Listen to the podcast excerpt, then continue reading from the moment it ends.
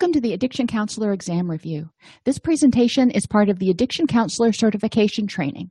Go to https slash www.allceus.com slash certificate dash tracks to learn more about our specialty certificates starting at $149. Hi, everybody, and welcome to Case Management and Service Coordination in a Recovery Oriented System of Care. This is a review for the Addiction Counselor Certification Exam. We're going to start out by talking about the recovery oriented system of care and service coordination, and then we're going to move on from there. So, you might be saying, well, what is a recovery oriented system of care? basically it's creating instead of a single agency or whatever that serves a few needs of the person it's creating a system that meets all of the needs of the person and recognizes that recovery is episodic people will have problems and then they'll hit a plateau things will get better they'll go into remission whatever you want to call it and then they may need services again um, maybe different types of services. So, a recovery oriented systems of, system of care is one that provides comprehensive services and is there for the lifetime of the person. It's not just a, okay, we're here for you for 16 weeks and then good luck. It affirms the real potential for permanent resolution of behavioral health problems. It offers solutions to behavioral health problems on a community and cultural level.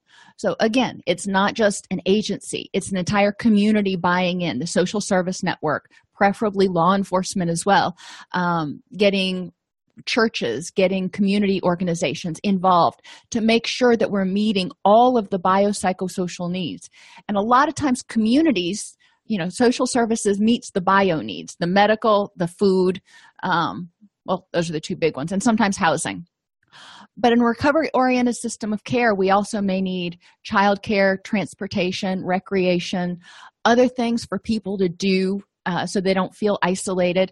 This is one of the reasons that a lot of the um, elder care drop-in centers have opened in order to create a place where people can go and socialize with people who share some sort of similar aspects it's a shift away from risk management and relapse prevention toward enc- encouraging clients to self define goals and take responsibility for achieving them. So instead of going, okay, how can we keep this person from getting depressed again? We're going to say, how can we help this person achieve their highest quality of life? You know, instead of saying we're going to prevent them from going backwards, we're going to say, how can we propel them forwards? Um, but they need to identify what goals are important and take responsibility for achieving them. And you know we're there as that safety net so to speak. We're there to provide resources but they need to be the ones to actually do the hard work. And it's a shift away from emergency room and acute care models to one of sustained recovery management which include wraparound recovery support services. This can include drop-in centers um, case management social service needs community activities that can be done um, the, the, the limits there, there are very few limits respite care that's another big one um, in the prevention of child abuse and neglect is to make sure that there are respite care centers where parents can bring their children for even just a few hours to get a breather if they need it there's an emphasis on post treatment monitoring.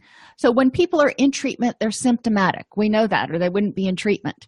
Then, when they're not symptomatic anymore or they've achieved their goals, they're discharged from treatment. That's great.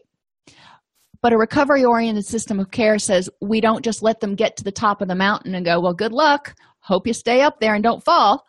A recovery oriented system of care follows them or monitors or provides check ins after treatment to make sure people aren't starting down towards a relapse, to make sure they're maintaining their health related behaviors, to help them achieve their goals. You know, one of their goals was symptom remediation. They got that.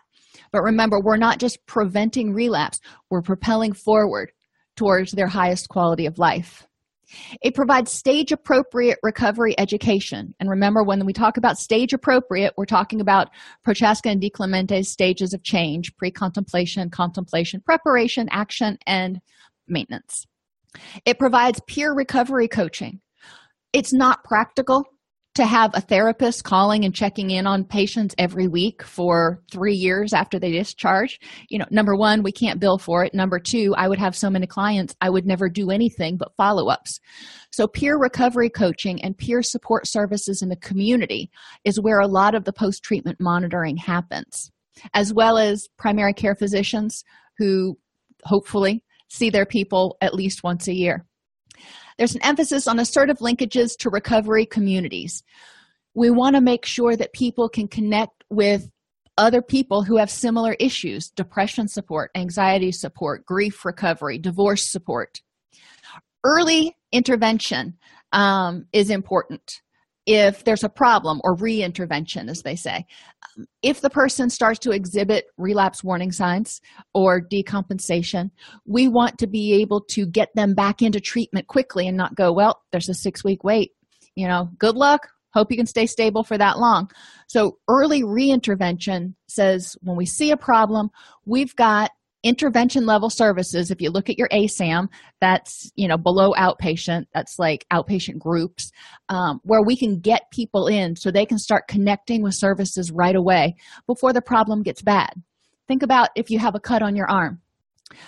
Early re-intervention if you will would be making sure that if after you come from home from the hospital and you've gotten stitches and everything if you look down one morning and it's inflamed and hot and pussy you can get back into the hospital right away to get it taken care of versus waiting you know five days until your doctor can get you in to clean it out. So that keeps the in- infection from getting worse. Same sort of thing with mental health stuff. And it helps people maintain functional ability in all life activities. Recovery in illness instead of recovery from illness. What does that mean that means if somebody has major depression, for example, or if somebody has a substance use disorder, okay, that may be something that they may be dealing with for a good deal of their life. But that doesn't mean that they can't have a really high quality of life. So it doesn't mean that you can't recover and you can't have a high quality of life until this is gone. It means, okay, so you've got major depressive disorder when you get your symptoms under control when it's in remission let's help you achieve your highest quality of life. So you're, you're not recovering from it. You're accepting that it might be part of your life for a while and you're recovering despite it so to speak. The goals are to foster health and resilience activities.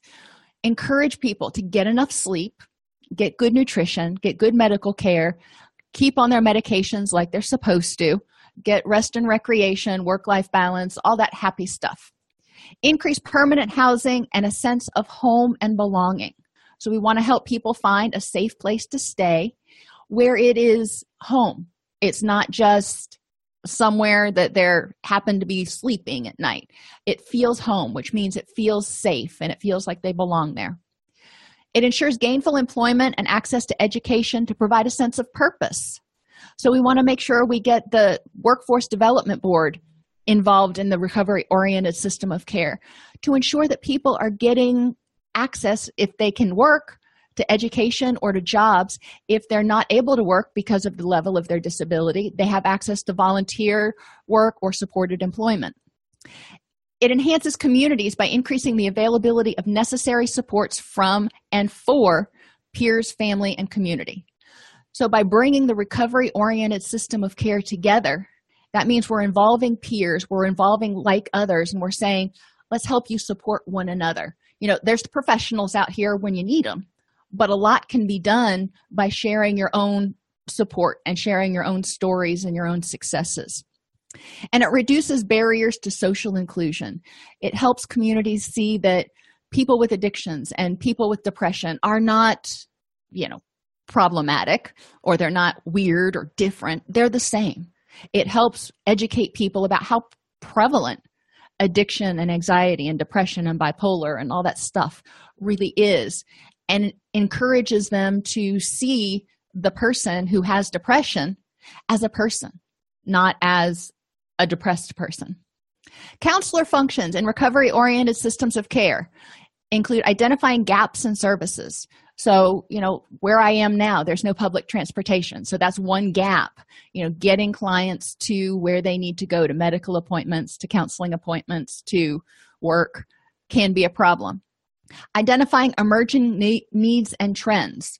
Well you know right now in 2018 there's a huge emerging trend in opiate abuse and need for education about opiate addiction and treatment options for opiate abuse. And monitoring system effectiveness you know of the people that in, enter the system no matter where they come in if they come in through social services or their medical doctor or law enforcement um, you know probation and parole however they enter the system are they successful at getting their symptoms to remit and starting to achieve a high quality of life as they define it? Guiding principles of recovery emerge from hope and are person centered which include self efficacy and self direction. So the client is going to decide their goals, and we are going to help them develop that I can do attitude, you know, to believe that they can accomplish their goals. It's nonlinear and occurs via many pathways. Recovery doesn't always, well, it almost never goes in a straight line and always forward. It's two steps forward, one step back, three steps forward, a half step back. You know, it's kind of like this. It's kind of like doing the cha cha more than a straight line. And sometimes it takes a hard left turn. You know, a client may be on a good course of recovery. I can think of one in particular that I had. She was doing really well in recovery, and then she was diagnosed with metastatic breast cancer. Well, that was a hard left turn. So, recovery activities that we're going to keep going out this way, they got derailed for a little while until she got her cancer in remission and then she circled back around. But the recovery oriented system of care said, All right, we recognize what your needs are right now. So let's figure out what we can do with your treatment plan in order to continue to help you, you know, not go backwards and move forwards at the same time. It's holistic, incorporating the mind, body, spirit, and community. A lot of times we forget community in there so we're, we're encouraging people to engage their spirituality. We're encouraging people to engage their community for support and a sense of belonging and a sense of connectedness. It's supported by peers and allies and allies are counselors and caseworkers and all of us professionals um, that are involved in the process but it's also supported by peers where peers are out there going hey been there done that. Let me give you a helping hand or let me be a sounding board you can bounce stuff off of.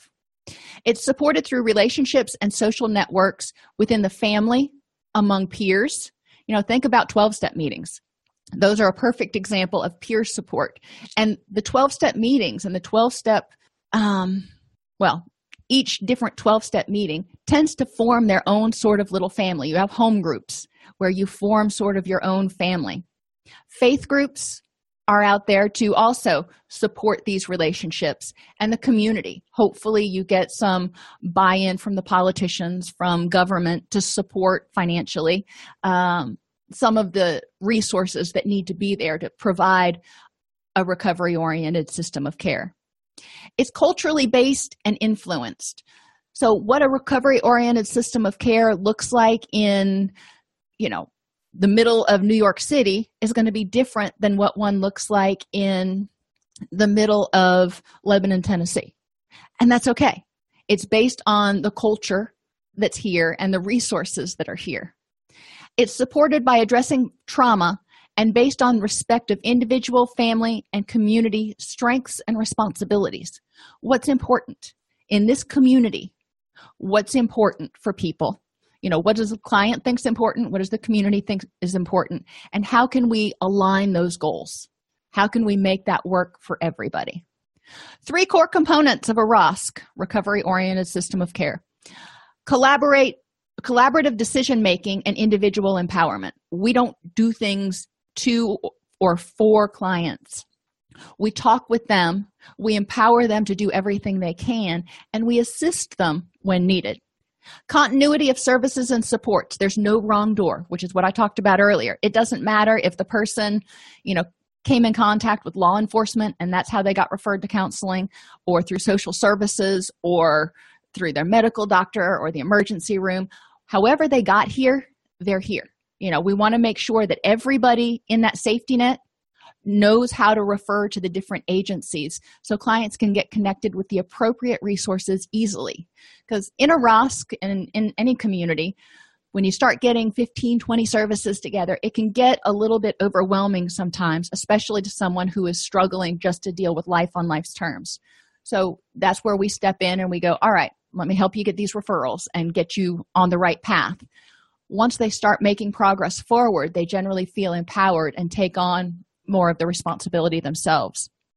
And services are available for as long as needed. It's not a well you have eight authorized sessions so let's see what we can do and then you're on your own. It may be you have eight authorized sessions and then i need to refer you somewhere else or to a different program um, because you know a lot of private practitioners can't just do pro bono services and totally get that. But a rosc allows for opportunities and options so a person doesn't just kind of hit a wall and drop.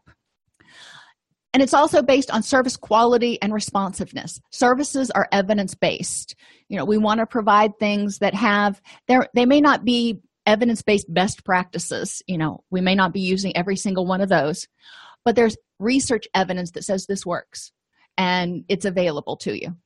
It's developmentally and culturally appropriate gender specific trauma informed family focused and stage appropriate. So for some of these for evidence-based you want to go to tip 42 which will help you look learn about um, uh, treating persons with co-occurring disorders? For trauma informed there is a tip and i can't remember what tip number it is but there is a, a treatment improvement protocol through samhsa on working with uh, people with trauma and stage appropriate that's tip 35 which is motivational interviewing which will walk you through the steps of the different types of interventions that are useful for each stage of change. Recovery management in a recovery oriented system of care. Treatment doesn't need to be voluntary but success depends on personal engagement. My first job out of college out of graduate school was working as the liaison to probation and parole. So all of my clients were involuntary. They were there because the judge said they had to be. Well that's wonderful. But um, you know they weren't going to make much progress if i wasn't able to get them personally engaged. So it became a matter of me figuring out how to help them see how this might work for them. One they wanted to get off probation. Well in order to do that they had to complete my program. So that was step one. They would at least show up. But i wanted them to do more than show up. I wanted them to get engaged. So two what can you what can you get out of this? What can i teach in these groups? Because i had the luxury of being able to you know prov- provide a fair amount of um, different topics in groups. But what types of topics are meaningful? As long as you're paying for counseling you might as well get something out of it. What can i help you work on and if they didn't have anything specific we would work on something general like motivation or coping skills but we would apply it to their everyday life and say okay now how could this improve next week? Full recovery often comes from episodic nonlinear treatment. So remember get better leave treatment for a while be in the community. Something else happens they may need treatment again. May not be mental health treatment. It may, may be medical treatment but we need to make sure that the person is healthy mind body and spirit in order to prevent any sort of relapse. Previous treatment and relapse is not indicative of a poor prognosis. Previous treatment and relapse means we missed something. You know there was not a adequate support network or we didn't adequately identify all of the presenting issues generally relapse is viewed as evidence of the severity of the condition rather than a cause for discharge. So if you're working with a client in outpatient and they relapse it just breaks my heart especially if they're in, in intensive outpatient but in any program regardless of the level of intensity.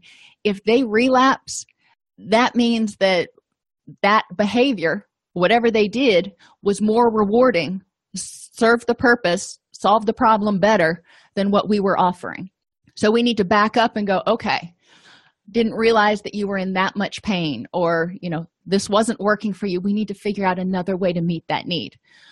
But relapse is a learning opportunity and evidence of the severity of the condition. And i know i said that twice but it's important. Recovery management is a time sustained, recovery focused collaboration between consumers and service providers. So we're working together in a team with our clients with the goal of stabilizing and managing the ebb and flow of co occurring disorders until full recovery is achieved or self management is possible. Some people may experience full recovery, never have another episode. Wonderful. Some people get to the point where they're in remission and self management is possible. And then, you know, if they have another episode, then they can re-enter the re-enter the system. Recovery management spans three phases: pre-recovery identification and engagement, recovery initiation and stabilization, and recovery maintenance. So, pre recovery identification and engagement is your outreach and your intervention services, where we, you know, the social worker at social services realizes that mom needs to come in and needs some assistance with substance abuse or something. So, she sends Sally over to be assessed and enrolled in a substance abuse program. So then we we get Sally and it's our job to assess and engage. Once she's engaged, then we can initiate treatment and help her get stabilized. And then help her in that maintenance period for a little while then discharge and discharge her back to that recovery oriented system of care to the community where she can maintain her recovery.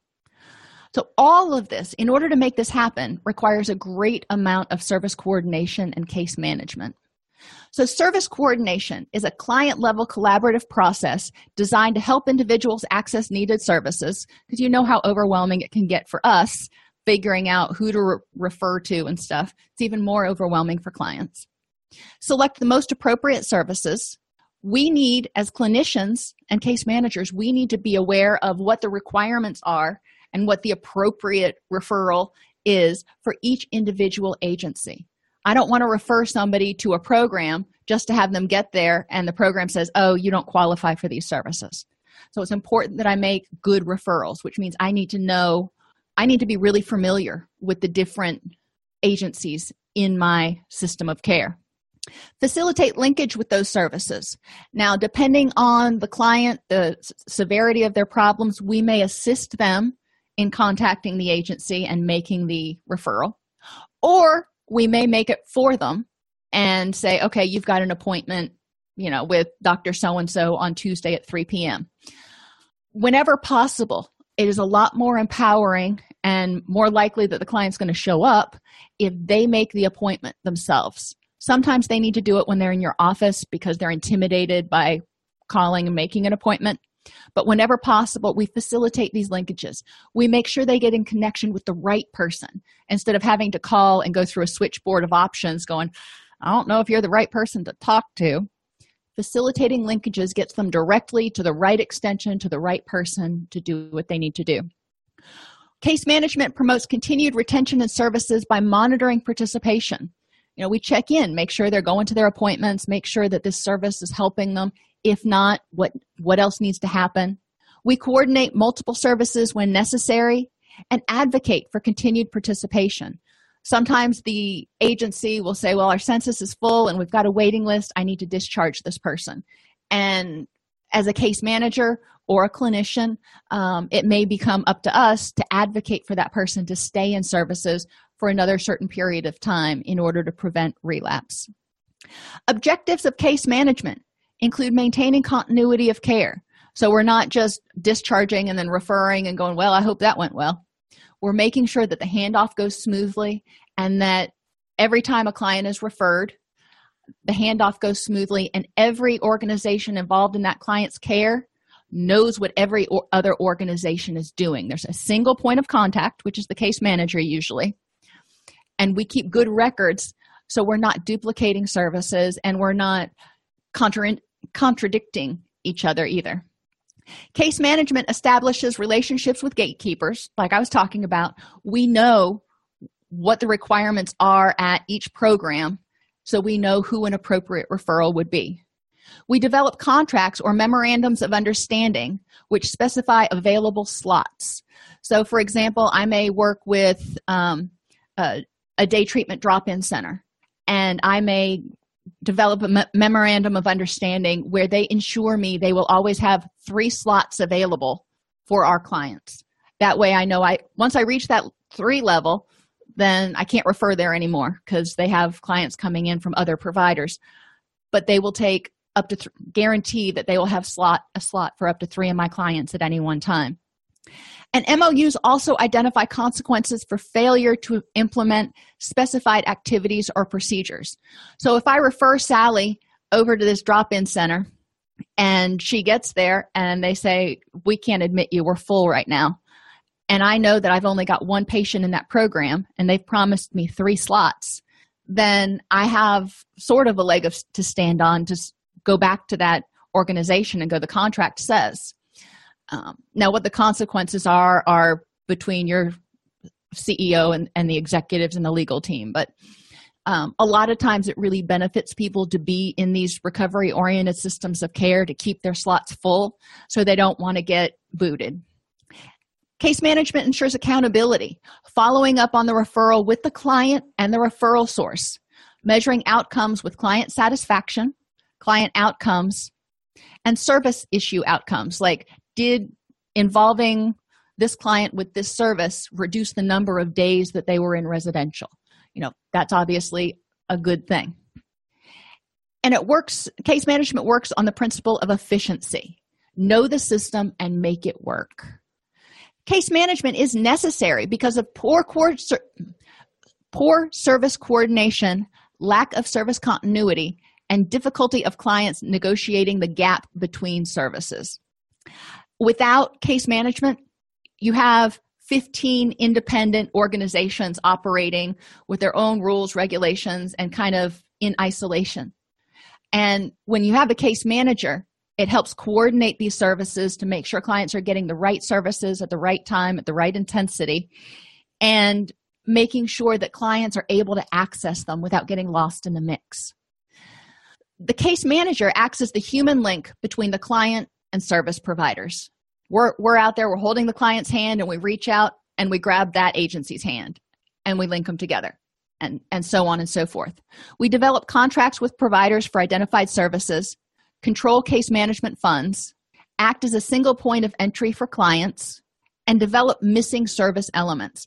So, if you can have a case management organization serving as your single point of entry, that doesn't negate no wrong door. That means if somebody comes in from social services and needs assistance um, they will refer to the case management agency and the case manager will assess this person and say let's figure out what all your needs are so i can help you develop a plan and we can figure out how to link you in with things. And case managers also develop missing service elements.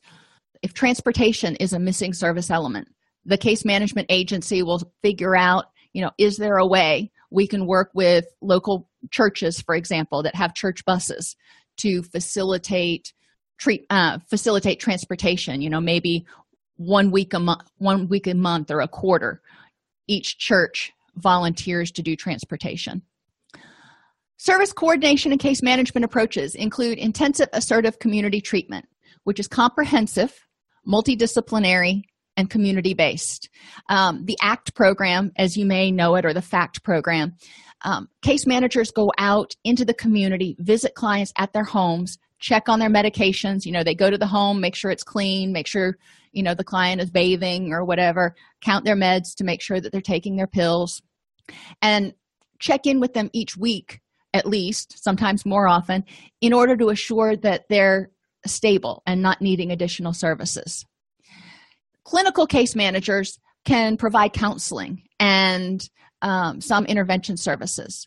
Strength strengths based case managers obviously identify clients strengths and help them build on those in, in order to achieve their highest quality of life.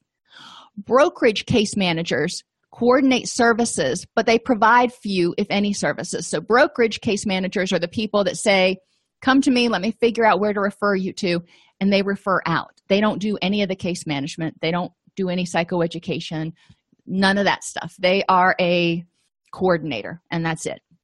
Integrated case management is family focused and strengths based and it uses an independent facilitator to bring all relevant people including providers family and natural supports to the table. So, integrated case management really brings the community and the support systems in instead of just having the, the agencies involved. We're bringing everybody to the table. The team then works in partnership with the family to create a safety based comprehensive plan addressing the needs of all family members, recognizing that, you know, mental illness or substance abuse affects everybody in the family. And if somebody else in the family starts to become symptomatic with something, you know, it's going to negatively impact the whole family system. So, what does the family need? How can we provide a resilient family to support the identified patient and each other?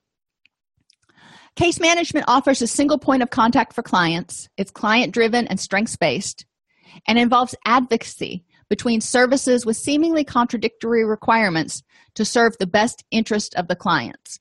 So we want to look at, you know, if you combine um, law enforcement with counseling, and, and this is your problem solving courts, for example.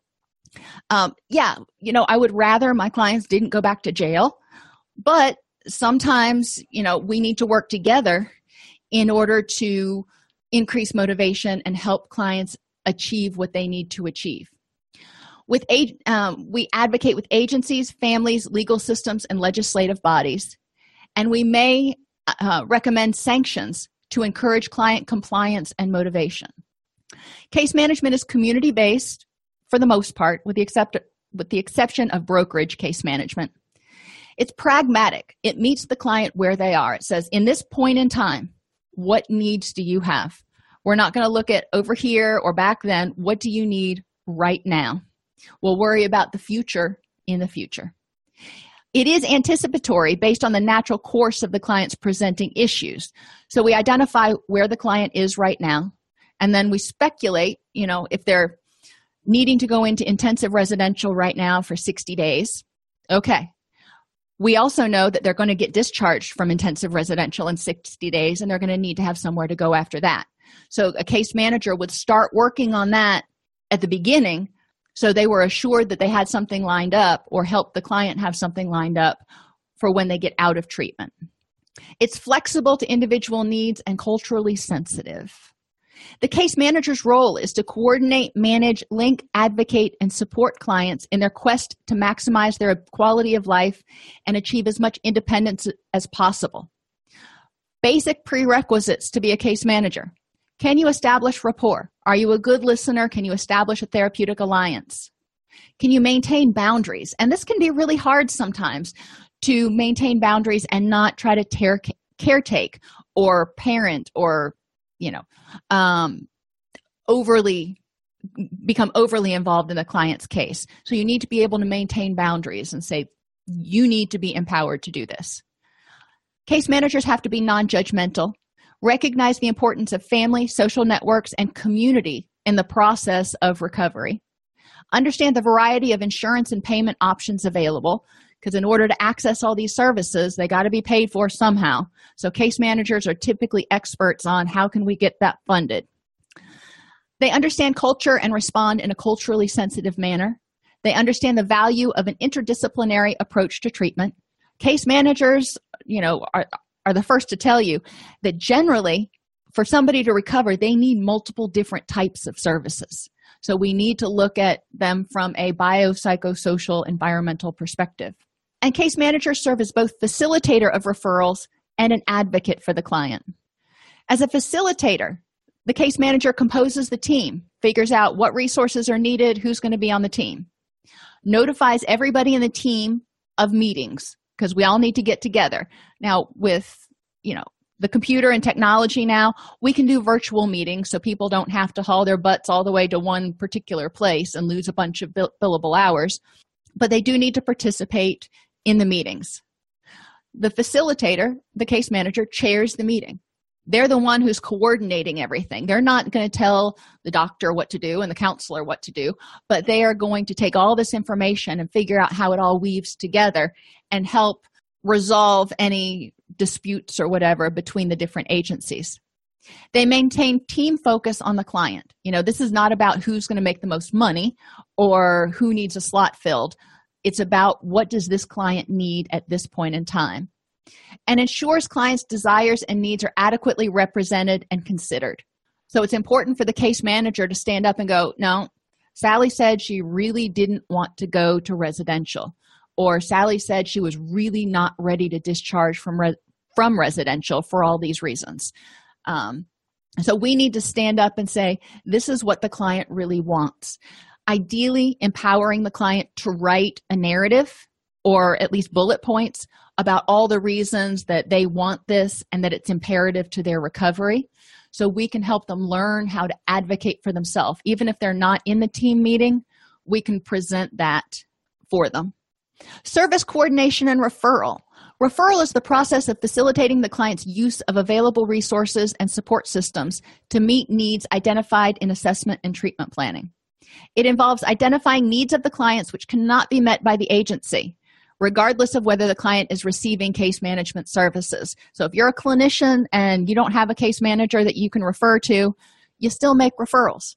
We make referrals all the time, and referrals are important. Inappropriate referrals may lead to dropout if clients' hopes get up and then they're denied access to services. So, again, so important that you know why it's important to go there and you make sure the handoff goes well. I don't want to refer somebody. I remember my doctor referred me to a OBGYN um, at one point, and I went there and I sat for three and a half hours in the waiting room after my appointment time, and nobody said boo or could tell me when the next when I was going to get seen. So I finally left, and I was like, no, I'm going to find my own referral source from now on. So it's important to remember, you know, that everybody has to play on the team and the client can't be denied access for services or ignored you know. Inadequate follow-up also leads to premature dropout so we need to follow up with the clients and go how did that go? Did you feel like this person was able to help you? etc if not you know let me understand what went wrong and i can give you a different referral counselors must know resources in their community the processes for making the resource the referral the limitations, what the cost is, who can access those services, the requirements. You know, if somebody has to be clean, drug free for 30 days um, and have transportation or whatever the requirements are to participate in the program. Sometimes programs have requirements of they cannot have certain mental health disorders or be on certain medications. It's important to know that. And you need to know confidentiality. Counselors should visit referral agencies initially and and get to know them and then semi-annually after that. This is not always possible.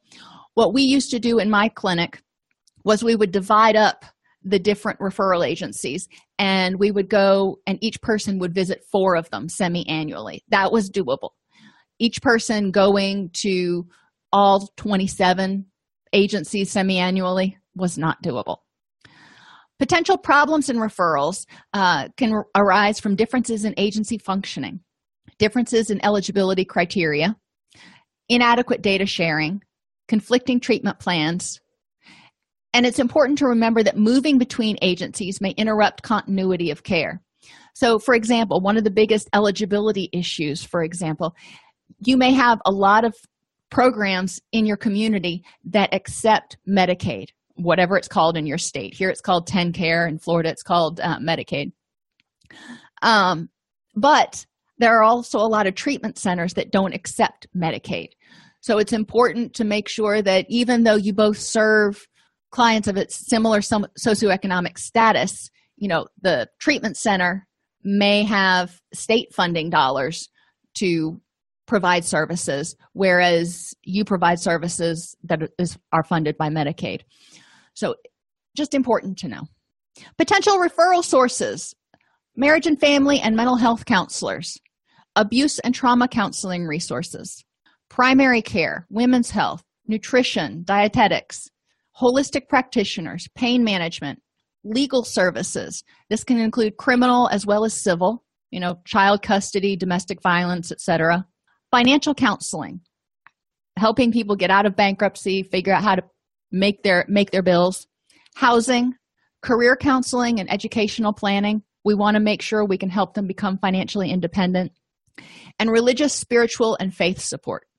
This is not an ex- exhaustive list but these are some of the big ones that we need to know how to refer clients to in order to meet their biopsychosocial needs and help them be think about maslow's hierarchy they have to have those biological and safety needs met before they can make much progress with depression or substance abuse. Potential referral sources um, include also include career counseling and educational planning lgbtq support 12-step meetings and there are 12-step meetings for depression there are 12-step meetings for a lot of things not just alcoholism. The veterans administration know what services they provide people sometimes need referrals for child care whether it be all the time child care or child care while they're in treatment and transportation. Potential reasons why we might make a referral. If your agency doesn't provide that service and your, your agency is not going to provide all those services i just listed um, the counselor may not be the best person to provide the service services. For example issues of sexual identity issues require special training um, working with small children requires special training. I don't have training in play therapy so i would make a referral to a play therapist. The counselor believes there might be a conflict of interest. If somebody comes in and you know that you know their husband's brother or something um, then you might need to make a referral uh, when i worked at the clinic that i worked at in florida my husband was a full-time law enforcement officer. So whenever law enforcement officers came in um, especially ones from his department uh, but any of them that came in i generally recused myself from their case even if they entered one of my programs um, the counselor recognizes the need for a different level of care. If you're an outpatient therapist and you recognize your client really needs intensive outpatient or residential, then you're probably going to make a referral. The counselor should explain the rationale for any referrals to facilitate participation. Why is it that you're referring me to this dentist or this doctor or this chiropractor or whatever it is? Um, and generally it's pretty obvious but we want to make sure that clients understand why why it's important and how it will benefit their recovery from their mental health issue. Familiarize the client with the agency to quell their anxieties. What's it going to be like when i walk in there? Is it this big building? Is it this little building? Is it one person? Is it this huge clinic? What's what should i expect? Contact the referral source in the client's presence or have the client contact the referral source in your presence. So you can give them a little support when they're making the appointments. Have the client schedule the actual appointment. This is one of the biggest reasons for client no shows is somebody makes an appointment for them at a time that they find is inconvenient um, so they don't show up. Give the client the contact name and number and the agency address. So after all this is done write all the information down and give it to the client document the referral and follow up in the client record. You want to make sure to follow up both remember with the client and whoever you referred the client to just to make sure that both of you or everybody's on the same page. Dual diagnosis or co-occurring disorders indicates the presence of both mental health and addiction issues. People with co-occurring issues often experience more severe emotional social and physical problems than someone with only one issue. Medical mental health and addictive disorders all influence each other. Think about somebody who's got chronic pain from fibromyalgia. You know that can lead them to feeling depressed and hopeless which can trigger an addiction relapse. It can also make them overuse painkillers um, in order to get relief from the pain. So i mean they all in- interact. So a relapse or a problem in any one area could precipitate relapse in all of the areas use and withdrawal of substances can both cause mood social and physical conditions. If you've seen anybody in detox you know that their mood can get pretty erratic um, and they don't feel well. Um, and it can impact social relationships. You know their friends who are still using you know it's gonna they're gonna have to figure out how to negotiate that. And they may have alienated some of the people who didn't use and they want to build that back up but during this period of addiction you know there are mood social and physical complications there is a continuum of the disorder you know and all disorders from depression to addiction in terms of the severity you know you can have mild depression you can have what we used to call substance abuse, but mild substance use disorder, to very, very severe. It varies in its chronicity. People with major depressive disorder may have one episode every couple of years. Other people may have two or three episodes per year. And the disability or degree of impairment in functioning. So, some people, and this kind of goes with severity, but not always. Um, if you have, how much does this impact your ability to work? I mean, somebody who has a severe major depressive episode once every three years probably will not have the degree of impairment that someone who has a mild case of depressive disorder um, or persistent depressive disorder uh, will experience because they're depressed most of the time for extended periods of time, which will impact their work differently.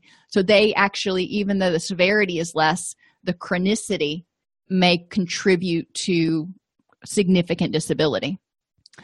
Treatment plans are designed with the provider to identify treatment objectives necessary to achieve goals. Every single agency is going to have their own version of a service plan or a treatment plan, but the case manager needs to compile all of this and create sort of a master recovery plan a ser- or rec- service plan. Service plan is an umbrella document which ties together all of the treatment plans from various providers and the short term goals and objectives. Because if you've got 15 people working or agencies working with this person, they're going to have 15 different treatment plans and they're probably going to be sitting there going, I don't know what to do first. There's not enough hours in the day. So the case manager can help them sit down and look and say, All right, let's figure out what needs to be done first. What's step one, step two, step three, and break it down so it's not so overwhelming to the client. The comprehensive service plan provides long term goals. Where do we hope to go? What does a rich and meaningful life look like to you?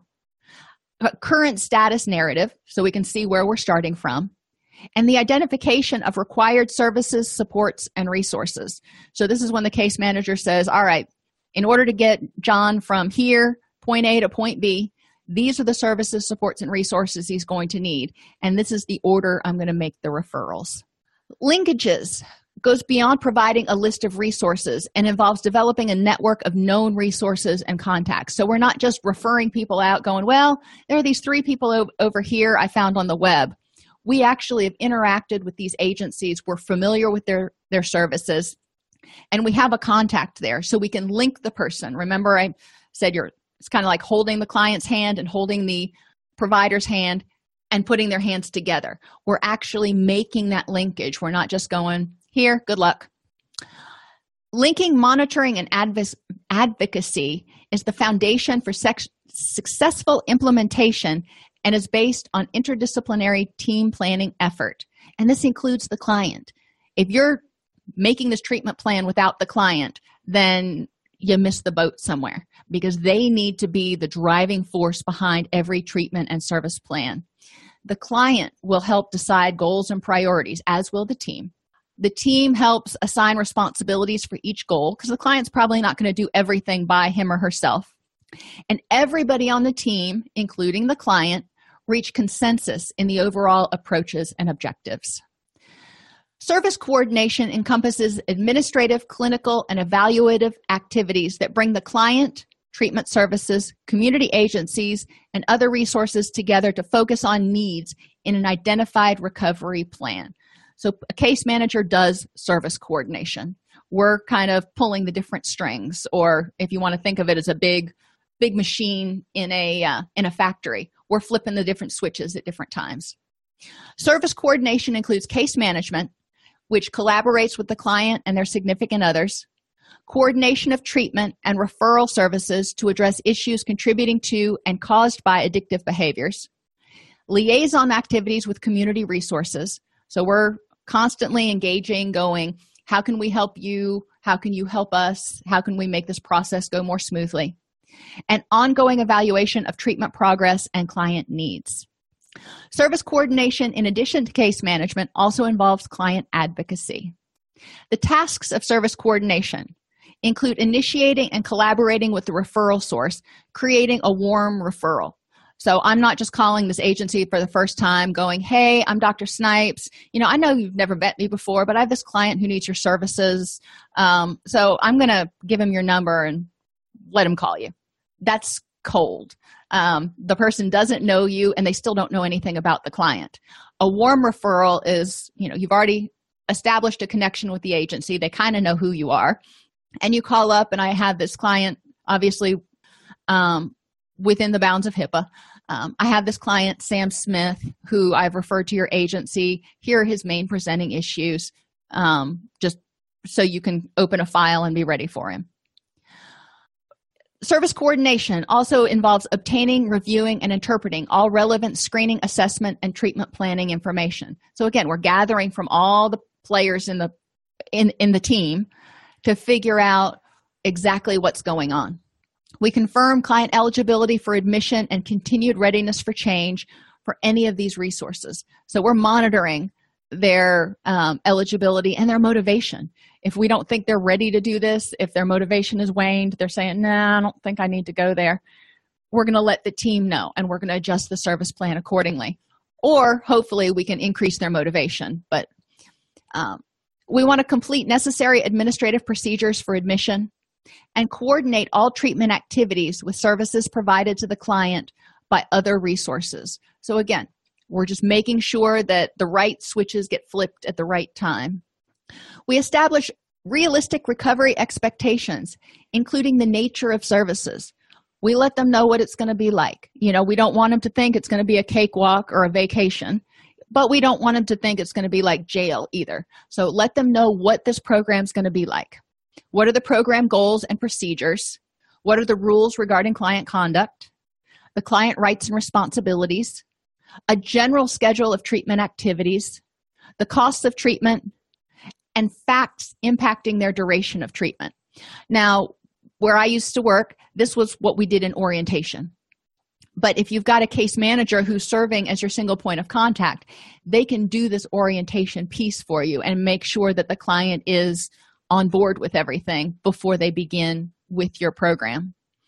Types of services that we want to look for mental health, physical health um, including you know people with substance use issues may have liver issues including hepatitis um, brain issues including um, alcoholic dementia as well as cognitive deficits from fetal alcohol issues hiv tuberculosis stds the whole range they need a comprehensive physical evaluation and access to services job skills employment opportunities interpersonal skills helping them learn how to effectively communicate, assertively communicate, um, and manage their uh, frustration and either anxiety or aggression. Because uh, sometimes that when people are detoxing or in early recovery, their frustration, their patience fuse is about that thin or that small. So we want to make sure that they have effective interpersonal skills to get them through, even when they're feeling like they're barely getting through the day training and education, legal services, housing services, food, childcare, and transportation. Service coordination is essential to prevent clients from falling through the cracks. It fosters a more holistic view of the client as not just a person with an addiction or a person with depression, but a person. So, you know, sometimes in, in the old way of doing, if the client no shows um, because they can't find the sitter, the old way would say, well, they're being non compliant. The new way would say, you know what, maybe they're being a responsible parent because they're taking care of their kid. And yes, it would have been ideal to have a backup, but if the sitter calls five minutes before they're supposed to be there and says, I've got strep throat, um, sometimes there's nothing you can do. So we want to view the client in terms of, and all the client's behaviors in terms of why did the client do this? And what does it possibly mean? And obviously we want to look at you know how does this make sense and how was this the best choice that the client saw at that point in time challenges to collaboration and service coordination include the use of a different assessment tools at each agency to gather the same information it can produce a fragmented picture of the client um, unless it's all integrated because the vocational rehab is going to get different information than mental health is going to get. So they're all getting different bits and pieces. If you use the same instrument or the same instruments plural um, then the client has to tell the same exact thing like 17 different times and that gets frustrating and a lot of times clients will drop out because they're just like i can't do this again. Uh, agreeing with which agency or clinician is the lead or primary contact for the client and other agencies is another collaboration issue. Case managers you know if you can have a memorandum of understanding that is identifies for example the case manager as being the primary point of contact uh, that can help in order to figure out who's who's lead who's the one that's you know coordinating or directing this. Other challenges can include funding and eligibility barriers. For example some places will not admit persons with a, a forcible felony. Uh, so you need to know what services are out there. So if you can't refer to this treatment center because the person has a forcible felony then what treatment center can you refer to. There may be difficult to treat clients and differing staff credentials where they're arguing over the best way to treat a client. Um, so that can make collaboration a little bit difficult but ideally the case manager or the you know team lead is able to help negotiate these differences. Challenges can occur at three levels personal challenges including ad- attitudes and attributes. You know if you are a psychiatrist and you think that every client needs to have 60 days of clean time in an unrestricted environment before they can be on antidepressants and then you have a addiction counselor who says there's no way my client's going to get 60 days of clean time in an unrestricted environment unless he's on antidepressants then you're going to have difficulty um, because your attitudes are different about how to treat things um, and, and what's necessary. Professionally, you may have different theoretical beliefs or approaches to treatment of addiction. Um, one may be tough love, the other one may be strengths based empowerment. And organizational challenges where different organizations don't recognize the need for a partnership, so they don't want to play with your recovery oriented system of care. They're like, if you need us, refer to us, but I don't have time for all your meetings. Lack of a shared mission, lack of ownership by senior management. And ownership means senior management says, This is my team, and I will be responsible for what happens and what my agency does, you know, and I will make sure that we own up to our contracts and facilitate these referrals. A lack of trust between agencies, which often happens after senior management lacks ownership. Um, where agencies have gotten into partnerships before and one has not fulfilled their end of the bargain.